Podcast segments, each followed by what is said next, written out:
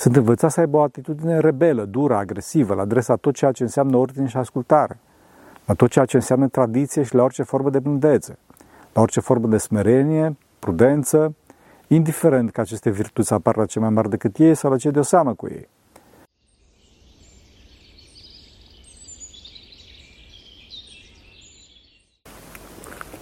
Slavă Tatălui și Fiului Sfântului Duh și acum și purea și veci veci. Amin. Pentru că cine Sfinților Părinților noștri, Doamne, este Hristos, Fiul lui Dumnezeu, milește pe noi. Amin. Suntem o existență în război și să știți că războiul nu a început uh, ieri acolo și ieri dincolo. Războiul a început odată cu Adam și de atunci până astăzi omul se războiește. Să mergeți. Omul se războiește și războiul doar izbucnește, doar izbucnește. De fapt, primul care s-a răsculat a fost Lucifer, pentru că războiul provine din posibilitatea unei ființe raționale de a se desprinde de Dumnezeu, de a se opune lui Dumnezeu. Cu alte cuvinte, războiul este starea de ură, pentru că Dumnezeu este iubire. Da, fraților, este cea mai mare dramă din tot acest univers, opunerea față de Dumnezeu cel purea iubitor și purea existent, de la care primim însăși existența și puterea de a lupta. Este o luptă total inutilă, fraților, pentru că niciodată un fir de praf nu se poate lupta cu cel care este mai mare și mai presus decât tot universul. Să înțelegeți. Și nimic, nimic nu se schimbă fără voia lui Dumnezeu. De asemenea, pentru că Dumnezeu este Cel ce este, războiul este ieșirea din starea de existență plenară. Mă rog, atât cât este cu putință unei ființe veșnice. Și iarăși, pentru că Dumnezeu este adevărul, războiul este ura împotriva adevărului. Din cauza aceasta, prima victimă într-un război este adevărul. Deci războiul este un chin și este starea sufletului păcătos, după cum pacea este starea sufletului sănătos. Să mergeți. Boala sufletească, păcatul, ura, războiul sunt despărțire, rupere, pe când pacea este unitate cu Dumnezeu și între noi. Noi suntem liberi să alegem. Să mergeți. Vedeți că Dumnezeu a zis lui Adam, din toți pomii din rai poți să mănânci, în afară de pomul cunoștinței binului și a răului. Când ziua în care vei mânca din el, vei muri negreșit. Cu alte cuvinte, Dumnezeu a zis lui Adam că poate să experieze orice din rai, însă să nu caute cunoștința desăvârșită în pom, adică materie, pentru că atunci va muri, adică se va desprinde de Dumnezeu cel imaterial.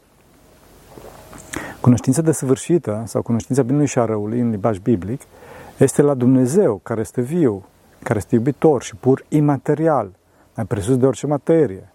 La partea opusă a existenței se află materia, materie care, fără a fi păcătoasă în sine, este sediul păcatului. De ce? Pentru că materia are forța de a atrage pe om departe de Dumnezeu. Înțelegeți? Diavolul l-a momit pe Adam cu Dumnezeu, răspunându-i că dacă o să facă neascultare de Dumnezeu, să fie ca acesta. Pare paradoxal, adică cum să fie ca Dumnezeu dacă face neascultare. Însă lucrurile sunt foarte fine și ficlene, pentru că Dumnezeu l-a făcut pe Adam să fie după chipul său și să ajungă exact ca el.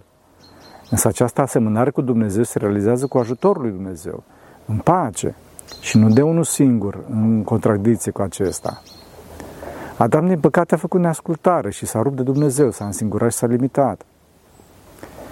A, mă rog, de la împăratul creației care era Adam, care a pus nume tuturor animalelor, a ajuns să se ascundă de Dumnezeu, ca un fricos în materie, adică printre copacii raiului. Omul se ascundea de Dumnezeu pentru că era în război cu el, din cauza asta. Cu toate că Dumnezeu nu era în război cu omul, doar omul război cu Dumnezeu. Dumnezeu nu războiește pe nimeni, frații, și nu simte războiul nimănui. Pentru că, fraților, soarele, să zic așa, nu este deranjat, deranjat de agresivitatea unei furnici. Desigur că Dumnezeu este infinit mai mare decât soarele și diferența de putere între noi și Dumnezeu este infinit mai mare decât diferența între soare și furnică. Însă am dat acest exemplu pentru a ne face o imagine cât de cât. Vedeți că în rai Dumnezeu a strigat ca și tatăl cel iubitor după fiul risipitor. Adame, Adame, unde ești? Da? Știm că Dumnezeu este tot prezent și tot știitor. Cum nu știa el unde e Adam? De fapt, întrebarea lui Dumnezeu nu, nu era ca să afle unde e Adam, era o invitație la pocăință, era un gest delicat de iubire ca să-l determine pe Adam să înceteze războiul inutil. Și să spună Adam să zică ceva de genul, Doamne, am greșit, iartă-mă, hai să ne împăcăm. Din păcate însă Adam se îndreptățește și rămâne pe poziție folosind logica, spunând că s-a temut de Dumnezeu că e gol și s-a ascuns. Trebuie să menționăm aici că nu este vorba de goliciunea trupească, ci de cea duhovnicească, pentru că în versetele anterioare zice Scriptura că și-a cusut uh, frunze de smochin și a făcut acoperăminte ca să-și acopere goliciunea. Înțelegeți? Ei, goliciunea duhovnicească înseamnă golirea de Harul lui Dumnezeu prin ascultare, prin separare. Și aceasta induce teamă, tulburare, stare de război, fără însă să fie, mă rog, nevoie să războim pe Dumnezeu, pentru că Dumnezeu este purea iubitor. Înțelegeți? Vedeți că Dumnezeu se smerește și mai mult, pentru că îl întreabă pe Adam, Bun, ok, și cine ți-a zis că ești gol? Nu cumva ai mâncat din pomul de care, din care ți-am poruncit să nu mănânci? Adică de unde e o altă sursă de cunoaștere, de pseudo-cunoaștere, mă rog, în afară de mine? Nu cumva ai făcut neascultare? Ei, și în loc ca Adam să se merească și să facă pace, îl acuză pe Dumnezeu, devine și mai agresiv, zice că femeia pe care tu mi-ai dat-o. Adică Dumnezeu îi da vine că de ce o da femeia, înțelegeți? După care Dumnezeu se smerește și mai mult în căutarea păcii și merge la femeie și zice, nu, cum îi? Și femeia zice, nu, că șarpele, da? Zice, nu, hai, zice Dumnezeu, amândoi afară. Înțelegeți? Și de ce a dat afară? De dragul omului, fraților, pentru a nu împărăți război și moartea, mă rog, sub masca egoismului și a plăcerilor păcătoase, pentru a nu împărăți astea în veșnicie. În veșnicie. Această, această tiranie a patimilor veșnice este iadul, fraților. Iadul. Dacă Adam ar fi avut flexibilitatea smerenie și ar fi renunțat la poziția sa, nu ar mai fi avut uh, loc toată această dramă la care asistăm, mă rog, de la căderea lui Adam până astăzi. Da, fraților, până astăzi avem tendința să insistăm asupra poziției noastre, chiar dacă se vede în timp că nu-i bună sau și chiar dacă se pălmește dragostea. Vedeți că Abel și Cain au fost născuți în această stare de război și nu e încă lumea. Bineînțeles, în cauza lui Cain. Abel a pus întâi pe Dumnezeu și a dus jertfă pe cele din tâi, pe cele mai bune în produsele sale. Pe când Cain, Cain s-a pus pe sine și egoismul său întâi. Mândria lui Cain a fost rănită de dreptatea lui Dumnezeu, pentru că Dumnezeu, drept fiind, de vreme ce Abel l-a pus pe Domnul întâi, iar Cain mai pe urmă, și Domnul l-a pus pe Abel mai presus, iar pe Cain mai pe urmă. A spus că separarea de Dumnezeu îl duce pe om în război, război care măgnea în Cain. Înțelegeți? Din păcate, însă, pentru că acesta iubea distorsiunea, iubea păcatul, iubea distorsiona păcatul, iubea războiul, și deci nu s-a luptat cu război ca să stingă, din cauza asta fierberea războiului a crescut în intensitate în Cain, până când acesta a izbocnit în afară și și-a omorât fratele. Da, fraților, pe acesta se bazează civilizația noastră, avansul civilizației noastre. Asta este legea concurenței, așa zis, da? pe care o învățăm în economie. Asta este filozofia arheilor care zice că homo homini lupus, adică omul este lup pentru om. Și asta până astăzi, pentru că până astăzi ne invidiem și în loc să dorim să devenim și noi mai buni, dorim să-l exterminăm pe cel care este mai bun decât noi. Înțelegeți? Fraților, Dumnezeu ne-a creat ca să iubim și dacă iubim, vom fi iubiți. Nu am fost creați ca să fim niște foarte triști soldați universali. Căderea omului este atât de mare încât războiul era la ordinea zilei. Și exista chiar o vreme a anului în care mergeau regii la război. Era un obicei foarte cunoscut, după cum ne informează Sfânta Scriptură. Și până astăzi, frate, nu știu dacă știți, după al doilea război mondial să face o statistică, a făcut o statistică și n-a existat 5 minute de pace totală pe pământ. 5 minute. Da? Oamenii merg și mergeau pur și simplu la război pentru că era vremea propice și nu cu un scop drept. Chiar dacă de multe ori se prezentau pretexte mărețe pentru a se valida oricum incursiunile de jaf și omor. Asta mai ales în, vechea, în Vechiul Testament. Da? Bine, eu nu vorbesc acum de război de apărare. De fapt, vedeți că pe vremea lui Noe spunea Dumnezeu că nu va mai rămâne Duhul Său în oamenii respectivi pentru că erau doar carne. Mai bine zis, Duh carnal păcătos. Înțelegeți? Acest Duh păcătos care îl duce pe om la războiul veșnic din iad provenea din prea mult bine, din prea mult libertinaj, din ideologia care ne spune că totul este permis și că nu trebuie să ținem seama de experiența morală a trecutului. Această ideologie, care, mă rog, e prezentă și astăzi în cultura incluziunii și în postmodernism, a dus la rezultate atât de nefaste încât l-a făcut pe Dumnezeu să aducă potopul pe vremea lui Noe și bombardamentul cu sulf în Sodoma și Gomora. Da, fraților, trebuie să știți că atunci când omul eșuează în trup, este foarte, foarte dificil ca să mai iasă cineva de sub tirania acestor patini trupești, de sub atracția acestor mari centri de plăcere. Din cauza asta Dumnezeu care știa, din cauza asta Dumnezeu care știa că Oamenii respectivi nu vor mai ieși de sub stăpânirea păcatului și vor merge din rău mai rău în adicția lor, a adus moartea asupra lor pentru a opri această spirală de descendentă a chinului, al, a războiului interior. Înțelegeți? Vedeți că și după aceea, când a ridicat nivelul oamenilor căzuți prin legea lui Moise, nu a putut să dea de la început porunca iubirii. De ce? Din cauza necioplirii provocate de despărțirea de Dumnezeu, provocate de gândirea barbară, de gândirea războinică. Chiar și astăzi, fraților, gândiți-vă ce s-ar întâmpla dacă ar apărea cineva ca Hristos, da? într-o, într-o, într-o zonă în care războiul a izbucnit la suprafață. Gândiți-vă că ar apărea un tânăr de 33 de ani care a fost teslar și care și-a părăsit merseria pentru a propovădui, da? Și, na, atâta de săracă n-ar avea uh, nimic în afară de haine de pește, s-ar duce în Ucraina sau, mă rog, în fâșia Gaza și ar spune că oameni buni, mame și tați, copiii voștri morți sunt în cerul, mine Dumnezeu, fericirea veșnică. Voi trebuie să iubiți pe cei care au omorât.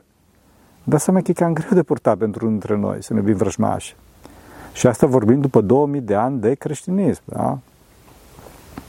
Evident că pe vremea lui Moise, când oamenii erau mult mai grosieri, mult mai războinici, Dumnezeu nu putea să le spună acest lucru. Și el a spus legea talionului, adică ochi pentru ochi și dinte pentru dinte. De ce? Astfel încât să le limiteze distrugerea, să limiteze războiul. Adică cel atacat să nu escaladeze printr-o ripostă mai mare decât atacul, ci să se limiteze la dreptate. Înțelegeți? De păcate, acest lucru nu s-a ținut nici în legea veche și nici până astăzi, după cum se vede în mod pregnant. Desigur că cea mai mare disonanță între fapte și răsplată a fost în cazul Mântuitorului, care a făcut mai bine, a făcut mai bine la maxim, fraților, inclusiv vindecări de boli incurabile, inclusiv învieri și mai presus de toate predarea învățăturii, care ne face și pe noi capabili de aceste vindecări, de aceste minuni, da? Și capabili chiar de înviere, da?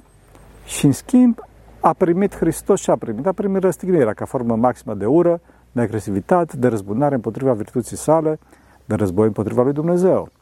Înțelegeți? Desigur că Dumnezeu a zis și în Vechiul Testament să nu ne răzbunăm cu mâna noastră și să nu avem ură asupra fiilor poporului nostru și să ne iubim pe aproapele nostru, ca pe noi înșine. Însă cine se bage în seama? Nici măcar nu știu dacă știți unde scrie asta în Vechiul Testament. De ce? Pentru că dorințele războinice ale oamenilor din vremea respectivă, aburii războiului care clocotea în, în, în, în înăuntrul lor, a făcut ca să se treacă cu vederea această poruncă și oamenii să fie concentrați pe legea talionului și pe jertfele pentru păcate. Adică preferau să păcătuiască și să omoară animale, animale nevinovate decât să se îmberească, să prefere blândețea. Cu toate că Dumnezeu le-a spus clar că nu are nevoie de sângele de boi și de țapi, ci să facă pace și dreptate, cu toate că l-a pe David rege pentru că era foarte blând, cu toate acestea ei preferau tot războiul și lăuda pe David că a omorât nu știu câți, da? Înțelegeți? Războiul este starea omului păcătos, chinuit și depărtat de Dumnezeu prin iluzia patimilor. Da, fraților, patimile sunt iluzii, chimere, distorsiuni. Oamenii au război în ei din dorința de a avea mai mult, din dorința de a stăpâni, din dorința de slavă, de glorie și, desigur, din dorința de plăcere.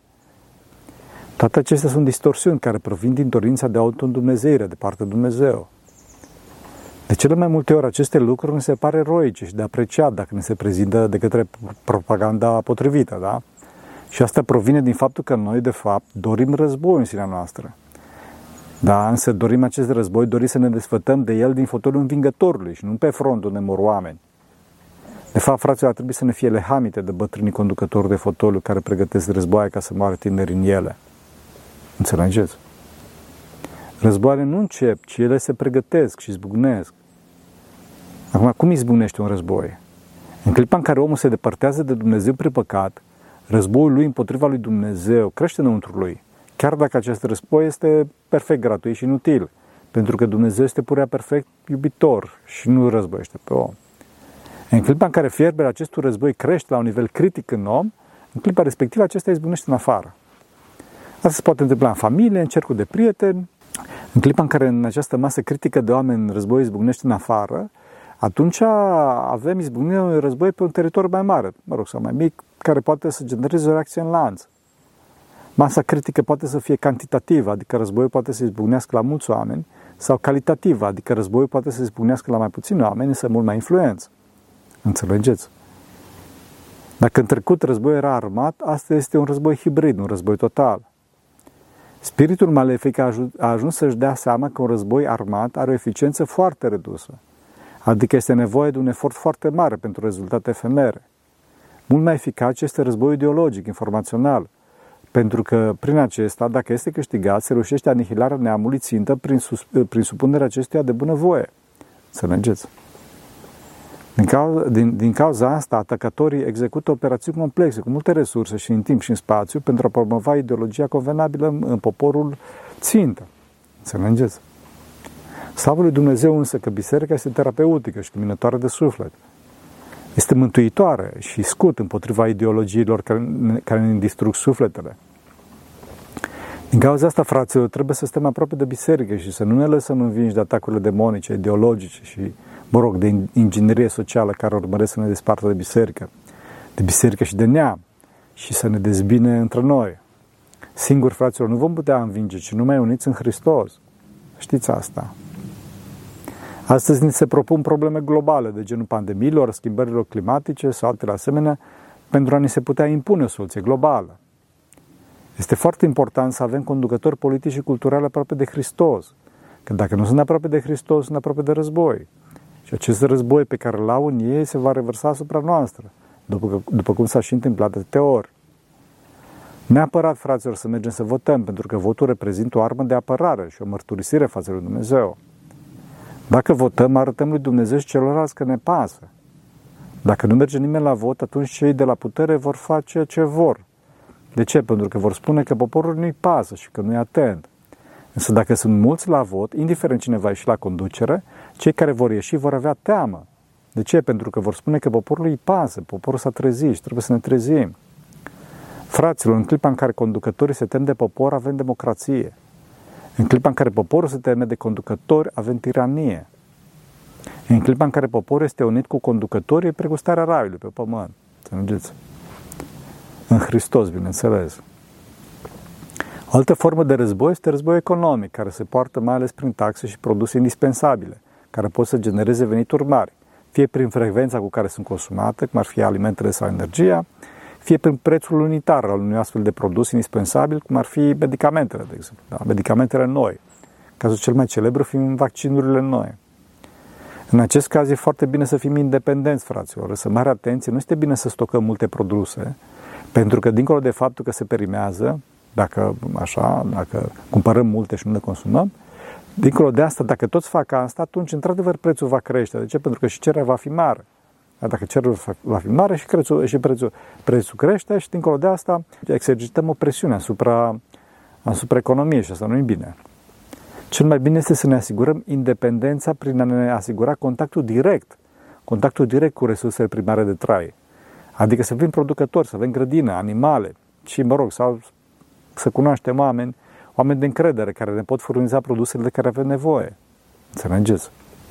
Trebuie să știm că, de fapt, omul are nevoie doar de trei lucruri materiale în viață. De mâncare, de împrăgăminte și de o cameră unde să doarmă. Înțelegeți? Fraților, secretul bogăției este să fim mulțumiți și pașteri și cu ce avem. Și nu să ne războim și să dobândim tot ceea ce ne trimite diavolul în minte. Înțelegeți? Următoarea formă de război sunt forme de război civil, de război social. Tinerii sunt învățați prin război informațional, adică prin mesaje distribuite prin artă, în principal prin muzică și film, uh, prin mesaje distribuite prin promovări în mass media și pe rețele sociale și chiar și prin jocuri, frate, jocuri video. Sunt învățați să aibă o atitudine rebelă, dură, agresivă, la adresa tot ceea ce înseamnă ordine și ascultare, la tot ceea ce înseamnă tradiție și la orice formă de blândețe, la orice formă de smerenie, prudență, indiferent că aceste virtuți apar la ce mai mari decât ei sau la ce de o seamă cu ei fie că sunt persoane particulare, fie în instituții. Există chiar întregi culturi pe acest scalapod. Da? De exemplu, cultura violenței, cancel culture, da? cultura anulării, da? după care avem emanciparea femeii în sens uh, satanist, în sens uh, ateu, și violența familiară, pe de altă parte, da? Care bărbații își bat soțiile. Și nu numai, și invers, soția răspunde. Da? Ferească Dumnezeu, soția trebuie să fie E focarul de iubire, focarul de ascultare, focarul de delicatețe. Astăzi lucrurile evoluează într-o direcție mult mai vicleană, fraților, din păcate. Aceea cultură incluziunii, woke, cum se numește, care dacă la prima vedere arată bine, pentru că ne spune să ne iubim cu toții, în practică, de fapt, ne presează să acceptăm și patimile, și patimile celor pe care trebuie să iubim. Și nu mai atât, ci în numele iubirii să acceptăm tirania minorităților pătimașe. Și când spun minorități pătimași, nu mă refer, fraților, neapărat la minorități etnice, nu e vorba de asta, pentru că dacă cineva este de o anumită etnie, nu este neapărat pătimaș. Mă refer la minoritățile care se pun sub standardul distorsiunilor, a patimilor, întâi de toate a distorsiunii sexuale. Fraților, acest război este feroce, chiar dacă nu este un război armat. Este feroce pentru că este viclean. Și se face în numele celor mai înalte virtuți, adică a iubirii, a libertății și toleranței. Și sunt țintiți copiii fraților, care nu pot să deosebească între păcat și păcătos. Dacă trebuie să, să iubim pe toți, asta nu înseamnă că trebuie să acceptăm și comportamentul lor păcătos, înțelegeți? Mare atenție!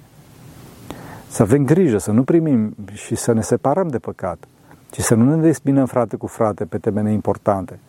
Chiar dacă mass media și, mă rog, diferiți agitatori ne presează în această direcție, să ne batem între noi. Dacă nu suntem atenți, atunci se poate ajunge până la dezmembrarea întregii țări. Fraților, știu ce spun, am experiență. Țin minte că în Grecia atât de mult au fost atâțate, atâțate, atâțate cele două partide principale ale țării, unul împotriva altuia, bineînțeles de către forțe străine și de neam și de ortodoxie, până când oamenii nu mai făceau nimic altceva decât să se certe pe tema asta. Și se iasă în stradă aproape în continuu, până când țara a făcut praf. Și acum este total aservită celor din afară. Fraților, nu așa. Să avem discernământ și seriozitate și să fim uniți. Înțelegeți? Pentru asta, fraților, este necesară o viață duhovnicească, un program constant, în fiecare zi. Să cercetăm gândurile de unde vin, nu să primim orice gând ca bun. Totdeauna să ne întrebăm gândul, de unde vii? De la vrăjmașul sau de la ai noștri? Și atunci o să vedeți că o să primim răspuns. Pentru asta este nevoie să ne liniștim puțin din iureșul vieții, să închidem fluxul de zgomot informațional cu care suntem asaltați zilnic și să ne rugăm, fraților, să ne rugăm. Fraților, nu vă fie frică, nu o să pierdeți știri importante dacă mai teați din ele. Este mult mai important să vă stabilizați și să vă luminați mintea. Da? Să vă luminați mintea acum, dacă vă adunați de prin centrii ăștia de atenție puternici în care s-a risipit, știri și așa mai departe. Înțelegeți? Și asta se face, adunarea minții se face prin rugăciune cu atenție. Rugăciune cu atenție, liniștire, nu prin știri. Fraților, stingerea războiului din noi se realizează prin smerenie. Pe, înțelegeți? prin smerenie da? și iubire. Smerenie pe plan personal și iubire față de cei apropiați. Totdeauna să, să, să, să ne gândim și la noi, dar totdeauna la noi în relație cu ceilalți, cu ceilalți. Să nu uităm să iubim pe ceilalți. Vedeți că Hristos a fost cel mai blând și smerit om de față pământului. Și astfel a reușit să aducă pace pe pământ. Vedeți că nici moartea nu a reușit să-l oprească. După ce a înviat Domnul, le-a zis ucenicilor că pacea mea dau vouă.